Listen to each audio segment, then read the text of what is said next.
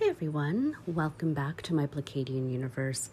So, uh, I was having a conversation with my friends um, just about our microaggressions that we regularly encounter when talking to white people, and um, got me thinking about I should put together a list of the things you should never do when talking to a person of color about race. So let's talk about it.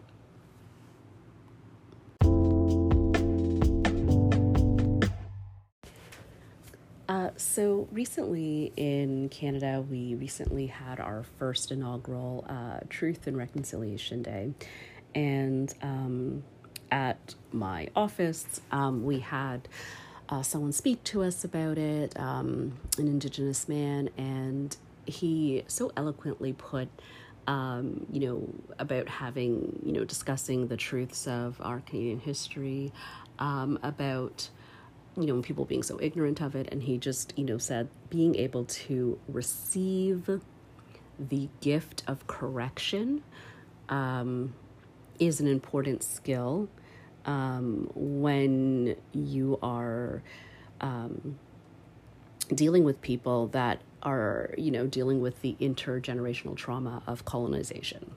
And I thought, yes, yes.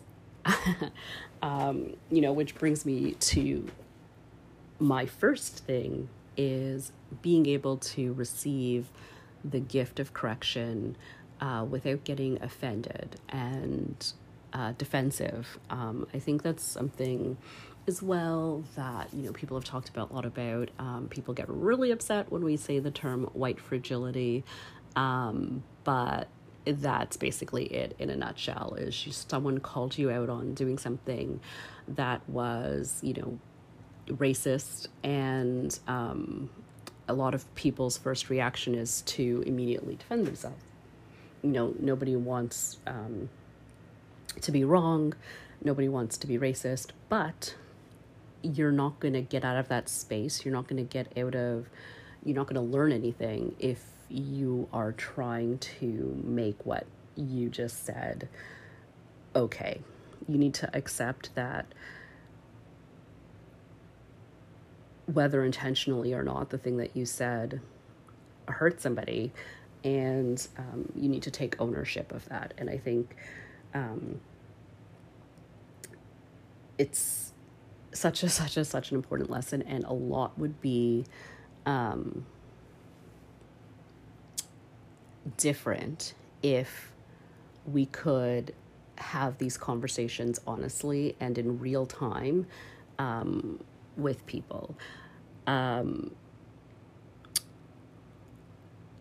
I I know that just again in like the work that I do, um, whenever we have these types of conversations, um, and it's such a such a such a powerful tool because um, people want to show um, a reaction. They want to show how anti-racist they are, and I'm not for performative acts of inclusion. Um, and so, something I've learned, um, oh, I forget her name. Uh, she's written that book, uh, DiAngelo, Robin DiAngelo, and she's written that, you know, book, White Fragility, and she talks about how she asks people to leave the room if they're having like you know the the moment and it's just because you know one of her peers was saying like who was a black woman who was like you know i'm not going to come to this event i just don't have any capacity right now for like white lady tears. And just you know it's um i was like i love that she could be so honest with her about it but um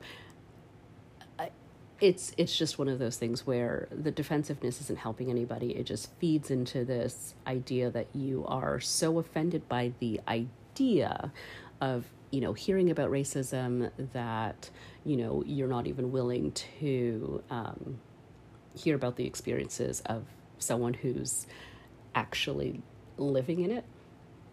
And um, it it's just something that you have to be incredibly mindful of.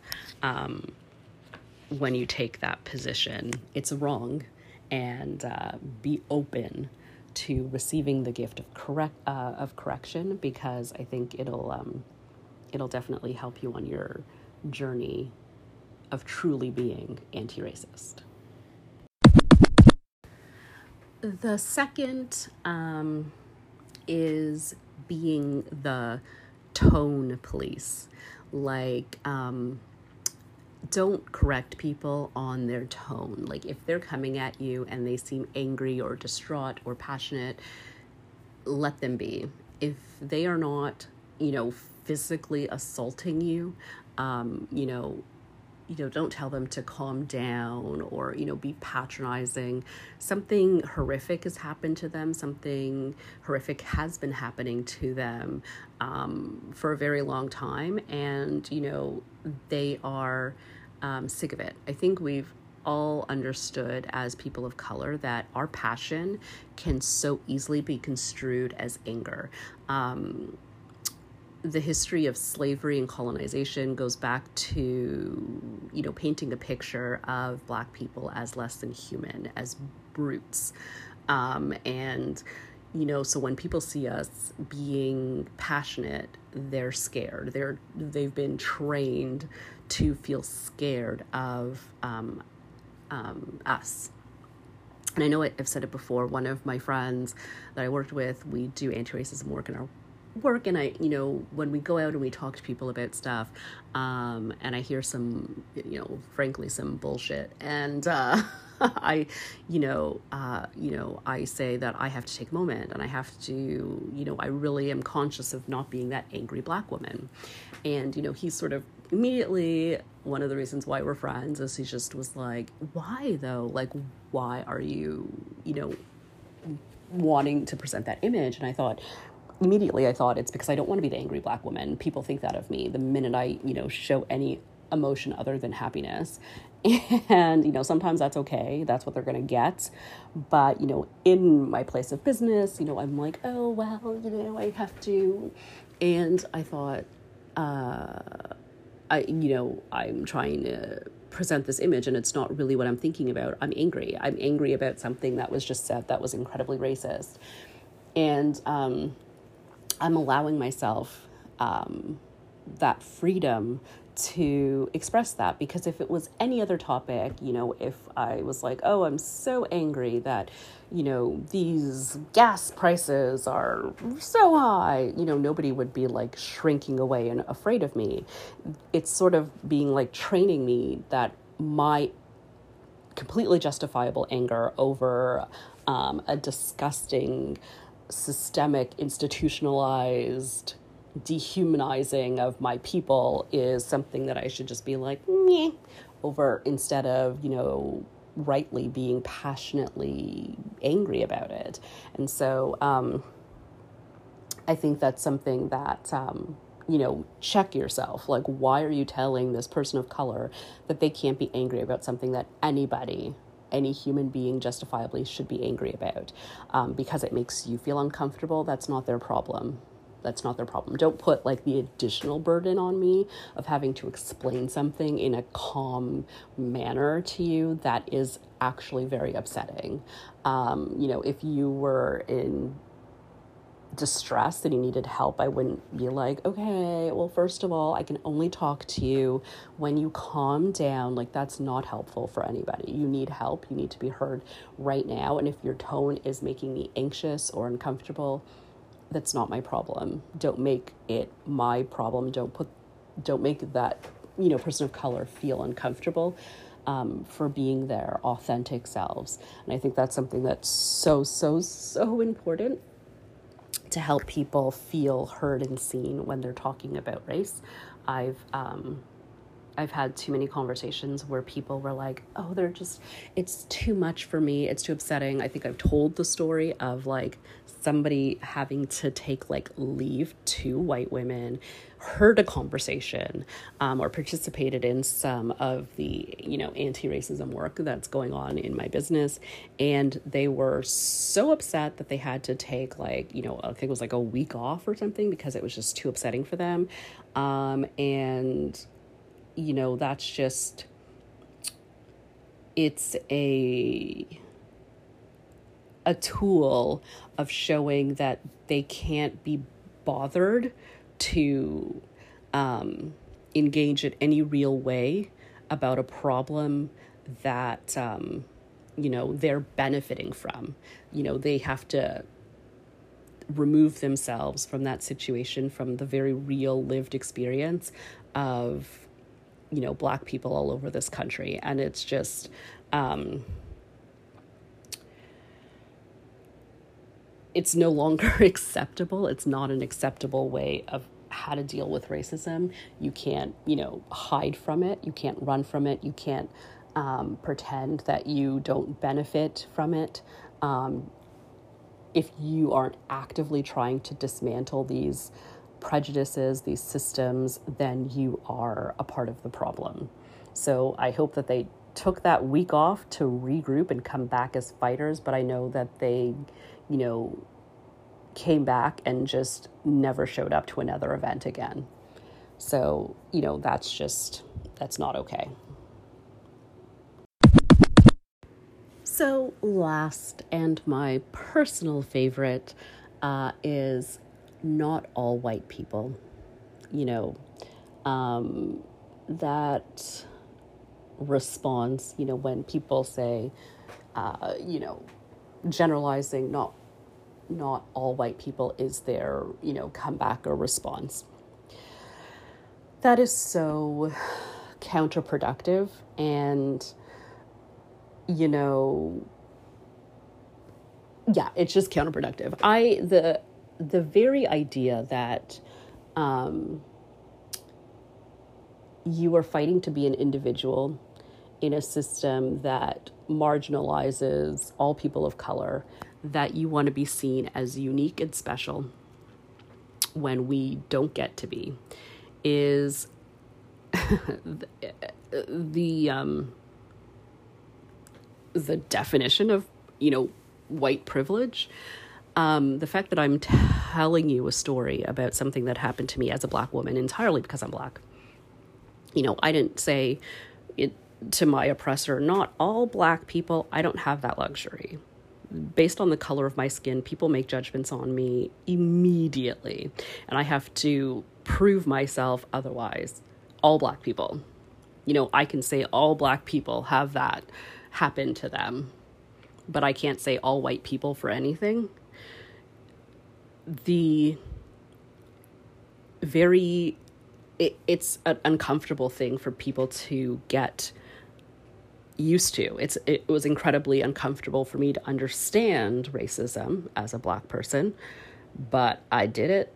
I had to do it to live my life and to understand your privilege as a white person you need to do it too, even if it makes you squirm and uncomfortable, that you are going to get the benefit of the doubt, that you have a power that you are wielding um, simply by being white. You are going to, that comes with privilege. It may make you uncomfortable, you may not want it, but that is the reality of the skin that you are in. So, to um, try to get out of it on a technicality by saying, you know, not all white people feel that way. That is, you know, absolutely a truth. Uh, it's absolutely a truth. I do not think that there are, you know, there aren't white people in the world that aren't you know anti-racist and you know allies to black people that i don't think that but when I talk about this, I very rarely, very, very rarely, if you listen to this podcast, I very rarely paint all peoples with a brush because that's something that's been done to me as a black person and I hate it. So when I talk about white people, if I'm saying it, um, you need to listen up. Basically, that's what I'm saying. It's not something that I say lightly, and I will be always be very kind. But if I say something that is applicable to white people, you better understand that I know what I'm talking about. And so the first thing out of your mouth shouldn't be trying to defend that position of whiteness. It shouldn't be, um, you know, trying to assert the fact that you are not racist. You know, that'll be proven in time. But to immediately come to the defense of you know yourself just to make yourself yourself feel better isn't doing anything for me. It is diminishing what i'm trying to express to you what i'm trying to tell you. Uh, this is an act of bravery. You know black people calling out racism is an act of bravery. We don't know what the consequences are going to be for our actions. We don't know how it's going to be received. And it's demoralizing to have, um, you know, people immediately defend themselves, to defend other white people, to assume that you know um, what my experience was. Um, is it's like another form of oppression. It's just, you know, it's a, a, traumatic thing to now tell me that, you know, you can't believe what I'm saying because not all white people feel the way that I'm telling you this is, ha- has happened to me, how it made me feel. And, um, you know, just listen. Just listen because you might learn something um, when somebody is sharing their truth with you. And uh, I think that's, um, yeah, I think that's just, I think that's just, you know, basic human decency. And if you are, you know, white and you're listening to this and, you know, you've been maybe uh, have had these conversations with people and you might be feeling that defensiveness and you know wanting to prove you know just how equitable you are and you know i would caution you against it i think. Um, being a good listener um, and being supportive as you would on any other matter um, to somebody who is hurting um, outside of a racial issue um, is generally the where you should be going. You wouldn't tell your own story when someone was telling their story about you know something that hurt them. You would listen, and uh, I encourage you to do the same. And uh, and I think it will help people be more open about you know these kinds of conversations and you know. Um, I think it would just be it would be beneficial to people of color as well as white people when talking and dealing about you know race. So um, yeah, those are the the three things you should definitely not do. So thank you so much for listening, and I will talk to you next time. Please be sure to like, comment, and subscribe, and yeah, let me know um, what you think and anything else you uh, have heard when you were having conversations with people about race that you know maybe made you cringe a little. uh, yeah, talk to you next time.